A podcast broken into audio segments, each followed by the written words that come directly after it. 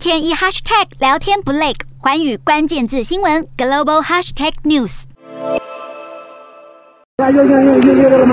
二十九号坠毁的尼泊尔客机，目前证实机上二十二人全数身亡。尼泊尔民航局在三十一号宣布，最后一名罹难者遗体已经寻获，也找到了唯一的黑盒子。失事的小型飞机是德哈维兰加拿大 DHC 六三百孪生水獭型，隶属于尼泊尔民营公司塔拉航空。它在二十九号上午从尼泊尔小镇波卡拉飞往山区的观光景点卓姆索姆，航程其实大约就二十分钟，没想到在起飞后十五分钟。发生了事故。这次搜救投入大约六十名人力，包含军警、山地向导，还有事故现场附近的居民。他们大多数人都是翻山越岭后才抵达事故地点。尼泊尔政府已经成立五人调查小组进行调查，事发真相还有待厘清。